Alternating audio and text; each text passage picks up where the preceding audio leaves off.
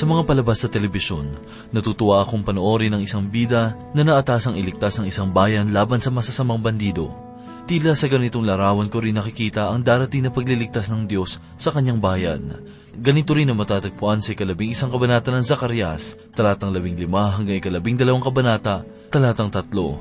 At ito po ang mensaheng ating pagbubulay-bulayan sa oras na ito dito lamang po sa ating programa. Ang Paglalakbay.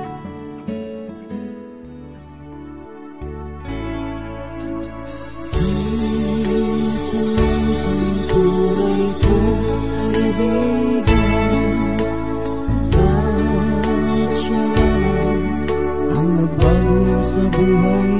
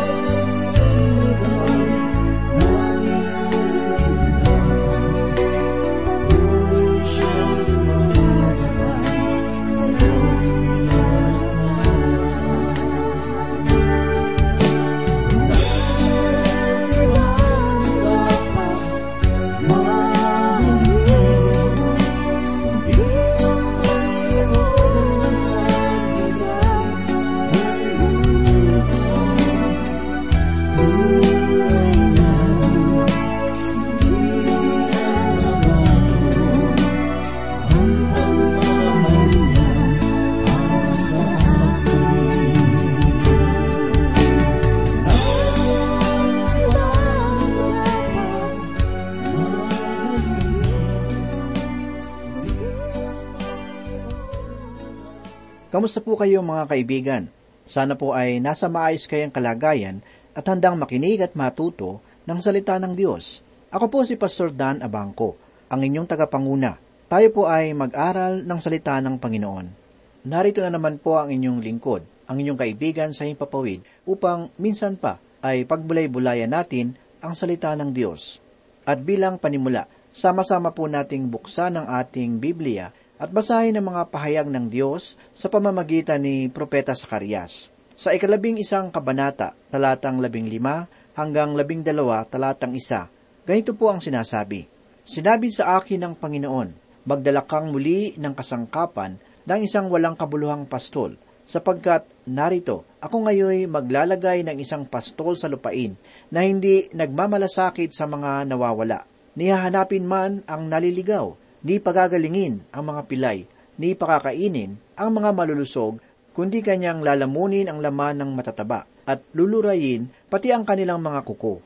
Kahabag-habag ang walang kabuluhang pastol na nagiiwan ng kawa, ang tabak ay darating sa kanyang kamay at ang kanyang kanang mata ay lubos na magdidilim.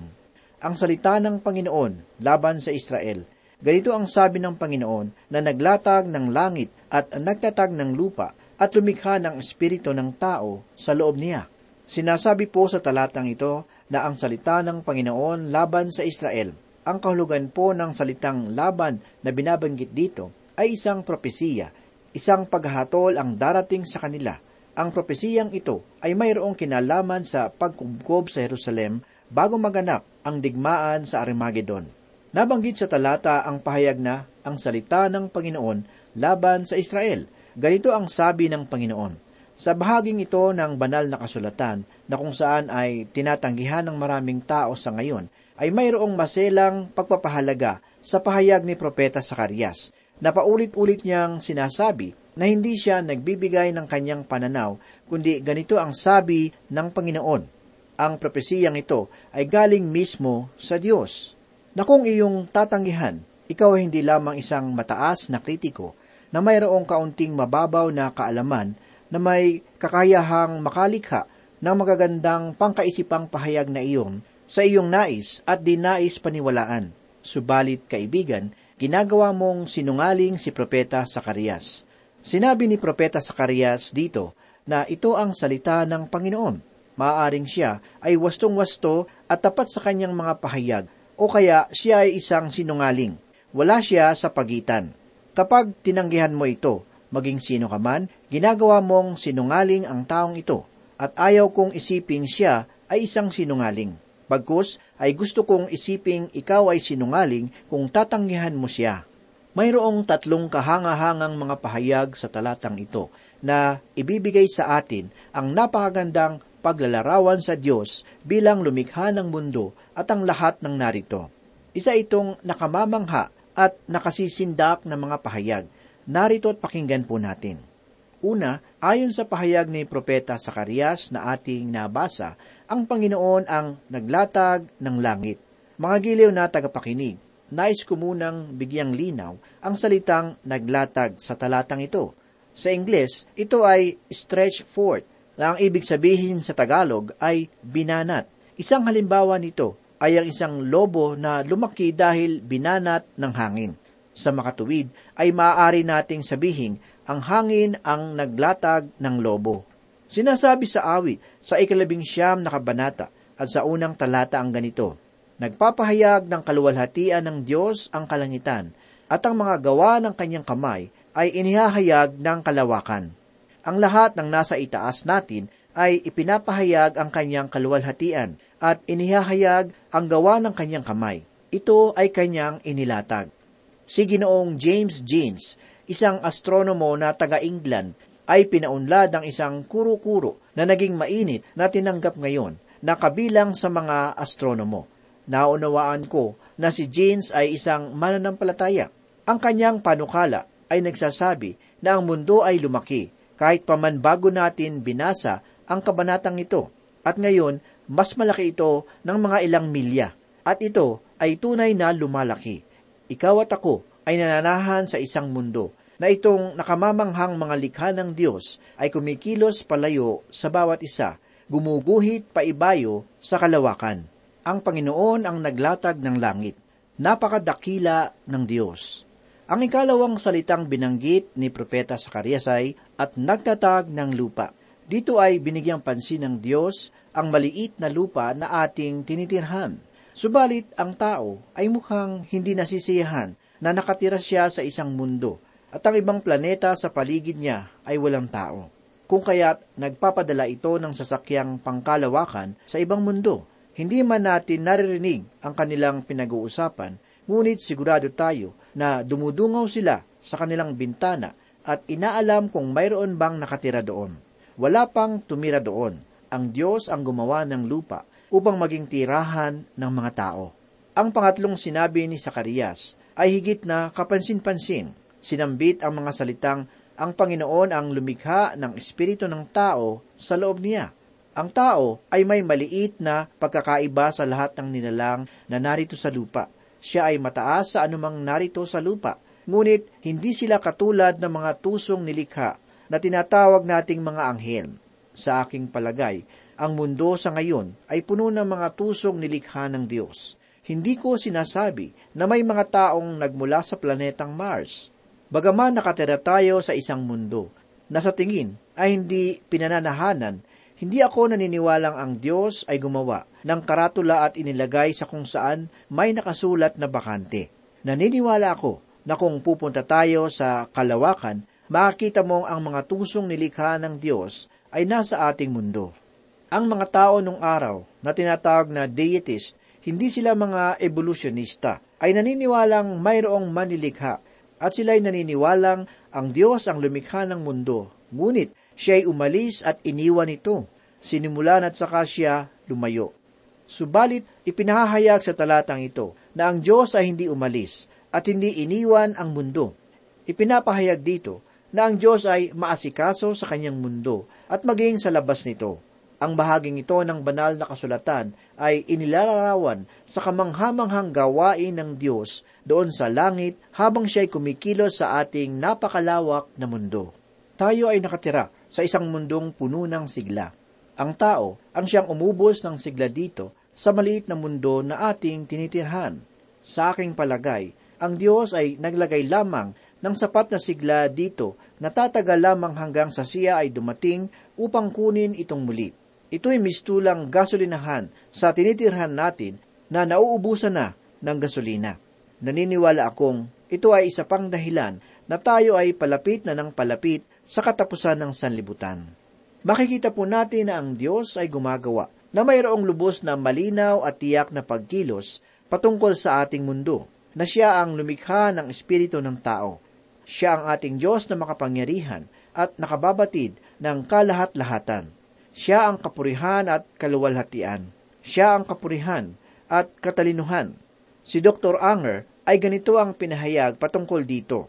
Binubuo nito ang isa sa pinakakahangahangang kaisipan ukol sa doktrinang patungkol sa mga huling bagay na matatagpuan sa salita ng Diyos. Subalit, ito ay hindi pinaniniwalaan maging ng marami na tinatawag ang kanilang sarili na konserbatibo o kaya ebanghelikal.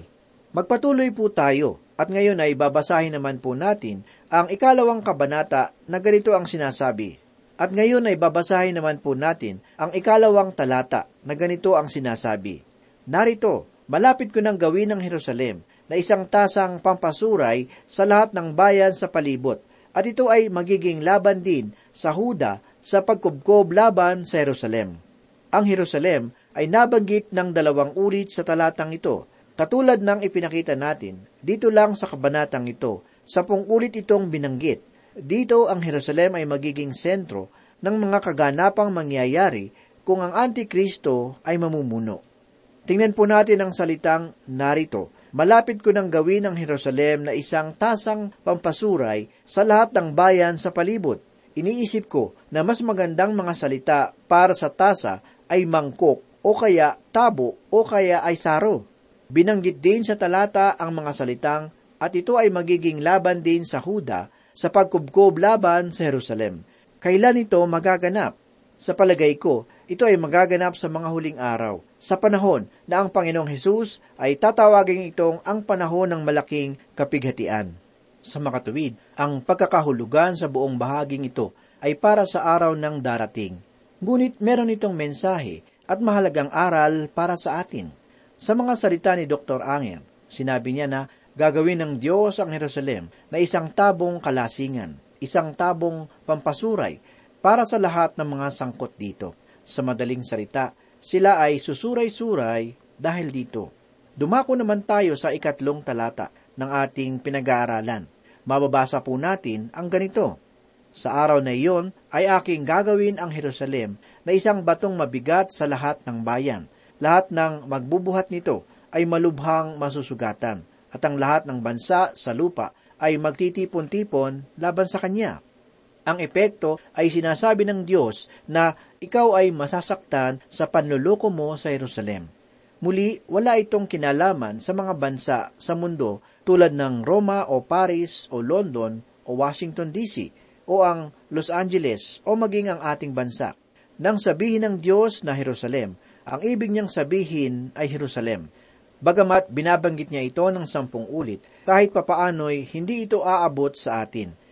Ilan sa mga komentarista ay hindi nakakaintindi nito. Ang ibig sabihin ng Jerusalem ay Jerusalem, at nang iugnay ng Diyos ang Huda sa Jerusalem, ang tinutukoy niya ay ang Jerusalem na nasa Huda.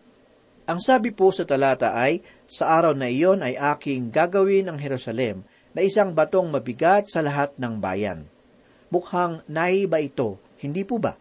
Dahil kung titignan po natin sa ngayon, ang Jerusalem po ay medyo hiwalay na lugar, isang matandang lunsod, at katunayan ay hindi masyadong kaakit-akit. Sa kabila ng katotohanan na marami itong puok na sagrado at makahulugan sa atin, mayroon po akong alam na mga lugar na mas gusto ko po kaysa sa Jerusalem. Ngunit, bakit nga ba ang lugar na ito ay magiging bantog at mahalaga sa mga huling araw? Paano mo ito ipaliliwanag? Mga minamahal naming tagapakinig, ang lunsod na iyan, kahit na sa panahong ito, ay magiging isang batong mabigat, bagaman hindi pa natin nakikita ang katuparan ng propesiya. Ang propesiyang ito ay angkop sa programa sa darating na mga araw, ngunit nais ng Diyos na iyong malaman na hindi siya gumagawa ng malabis na pahayag nang sabihin niya na ang Jerusalem ay magiging isang batong mabigat. Naniniwala po ako na ang nakikita natin ngayon ay hindi maikukumpara sa kung ano ito sa panahong darating. Halos mawalan ang pangkaraniwang pamilihan. Ang Jerusalem ay magiging isang batong mabigat. Alalahanin natin ang listahan ng mga bansa sa mundo na bumihag sa lunsod na iyan at sumubok na pamahalaan ito. Halimbawa, sa panahong si General Allenby ay kinuha ang Jerusalem at pinalaya mula sa mga Turks, ang dakilang Britanya ay ang nangunguna sa kapangyarihan at ang araw ay hindi lumubog para sa imperyo ng Britanya. Subalit, mahal naming mga kaibigan, ang araw ng imperyo ng Britanya sa ngayon ay lumubog na. Pumailalim na ito dahil sa sila ay nasangkot sa lungsod ng Jerusalem. Sa totoo lang, umaasa ako na ang Pilipinas ay hindi masasangkot dito. Sinasabi ng Diyos, huwag mo itong sasalingin. Ako ang namamahala sa lugar na iyan. Mga minamahal naming tagapakinig, ang mga pahayag na ito ng Diyos ay higit pa sa isang propesiya. Ito ay isang pangako, at walang pangako ang Diyos na hindi niya tinupad. Ang lahat po ng kanyang pangako ay tiyak na kanyang tutuparin, maging sa iyo, kaibigan. Kung ang Diyos ay may pangako sa iyo, umasa ka na ito ay kanyang tutuparin.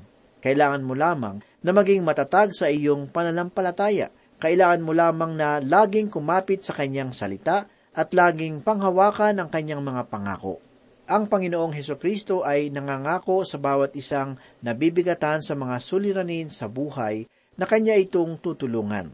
Sinabi niya sa Mateo, Kabanatang 11, talatang ikadalawamputwalo at ikadalawamput siyamang ganito, Lumapit kayo sa akin, kayong lahat na nanlulupaypay at lubhang nabibigatan, at kayo'y bibigyan ko ng kapangyarihan.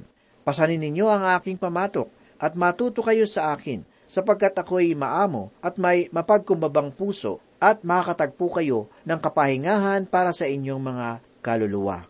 Mga minamahal na tagapakinig, subukan po natin ang sinasabi ng Panginoong Hesus. Lumapit tayo sa Kanya at tayo'y bibigyan niya ng kapahingahan.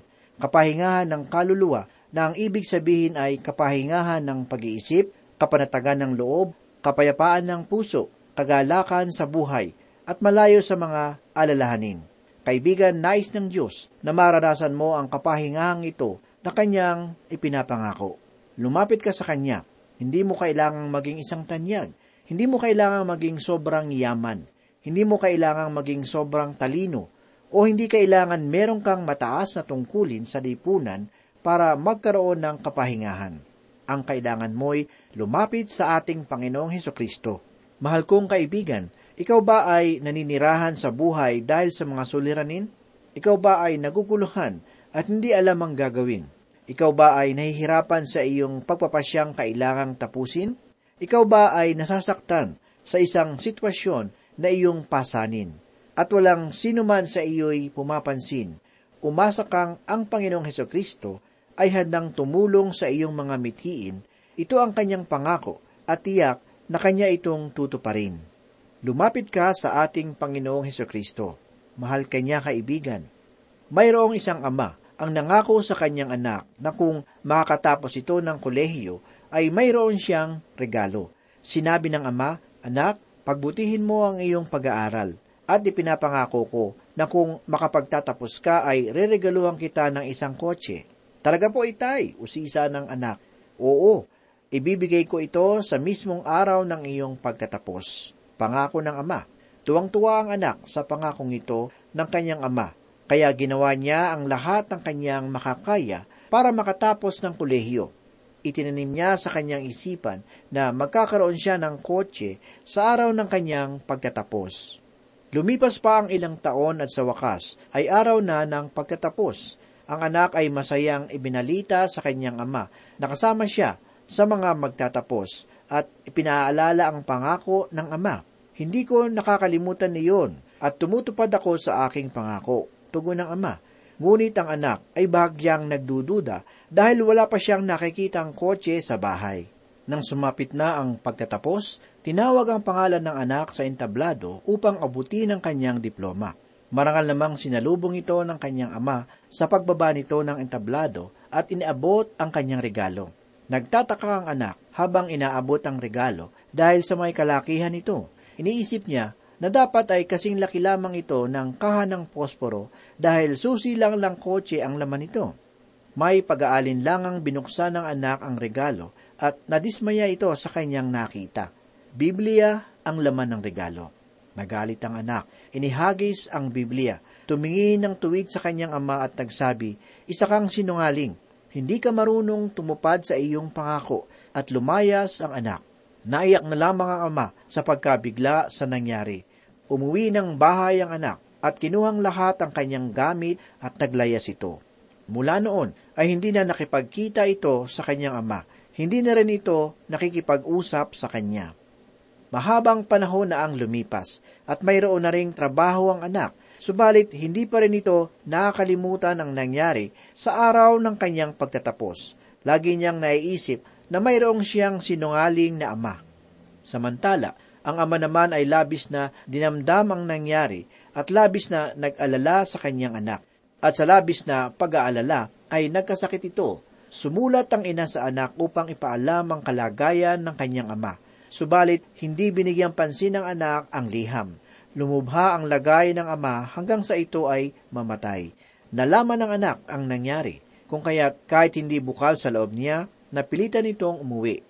Dumating ang anak sa burol ng ama at lumapit ito sa kanya. Napansin niya sa ibabaw ng kabaong ng kanyang ama ang Biblia na regalo sa kanya. Naaalala niyang muli ang nangyari sa araw ng kanyang pagtatapos. Kinuha niya ito at sa harap ng bangkay ay kanyang binubuklat ang bawat pahina ng Biblia at sinasabi sa kanyang sarili ang isa kang sinungaling. Hindi ka marunong tumupad sa pangako. Isa kang sinungaling. Hindi ka marunong tumupad sa pangako. Paulit-ulit niya itong sinasabi hanggang marating ang dulo ng pahina ng Biblia. At siya ay nagulat, napaiyak sa kanyang nabasa at nakita sa pinakahuling pahina ng Biblia. Nakasulat dito ang mga katagang, Binabati kita anak, masaya ako at natapos mo na ang iyong pag-aaral. Mahal na mahal kita at ako ay tapat sa aking pangako. Nais ko lang na pag-ukulan mo ng pansin ang salita ng Diyos upang hindi ka mapariwara. Narito ang tseke, sapat upang mabili mo ang anumang kotse na maibigan mo. Nakalakip na rin dito ang tseke. Walang magawa ang anak, kundi umiyak ng umiyak. Nagsisisi man siya sa kanyang ginawa. Subalit, huli na ang lahat. Wala na ang tumupad sa pangako at mapagmahal niyang ama. Kaibigan, mahal tayo ng ating ama sa langit, ang ating Diyos, at anumang pangako ang kanyang sinabi, tiyak na tutuparin niya. Hindi siya isang sinungaling. At katulad ng ama sa kwentong ating narinig, ang nais lamang niya ay pag-ukulan natin ng pansin ang kanyang salita.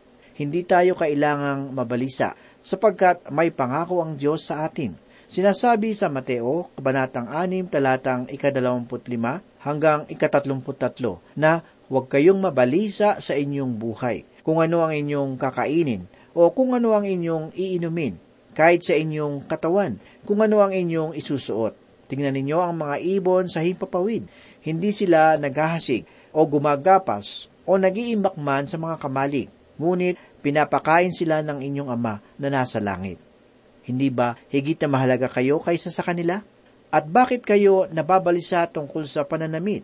Pansinin ninyo ang mga liryo sa parang, kung paano silang lumalaki. Hindi sila gumagawa o humahabi man.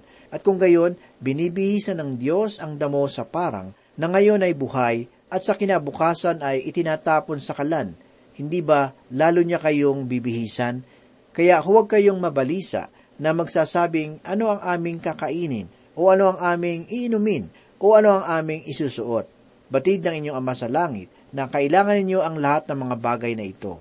Ngunit, hanapin niyo muna ang kanyang kaharian at ang kanyang katwiran at ang lahat ng mga bagay na ito ay pawang idaragdag sa inyo. Ito ay pangako ng Diyos sa atin. Kumusta kaibigan? Ang Diyos ay tapat sa kanyang pangako. Mahal ka niya. Lumapit ka sa kanya at tiyak kong hindi kanya iiwan ni pababayaan man. Pagpalain ka ng Diyos sa iyong pagsunod sa Kanya. Purihin ang Panginoong Hesus. Tayo ay manalangin.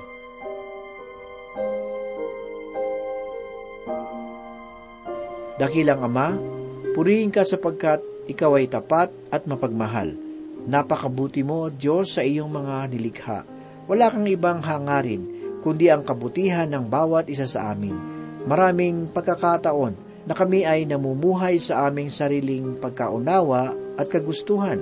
Hinahanap namin ang kasiyahan at kahulugan ng aming buhay sa mga bagay na material at mga bagay na tumutugon sa pita ng aming laman. Patawarin mo po kami aming Ama.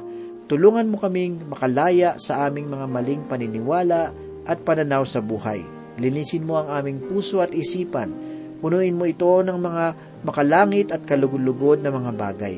Turuan mo kami na unahin namin ang iyong katwiran at kaharian at matuto kami na ipagkatiwala sa iyo ang aming mga pangangailangan. Bigyan mo po kami ng kakontentuhan sa kung ano ang meron sa amin, sapagkat alam namin na hindi mo kami iiwan o pababayaan man. Salamat po sa iyong patuloy na pangangalaga sa amin. Ito po ang aming samot dalangin sa pangalan ni Jesus. Amen.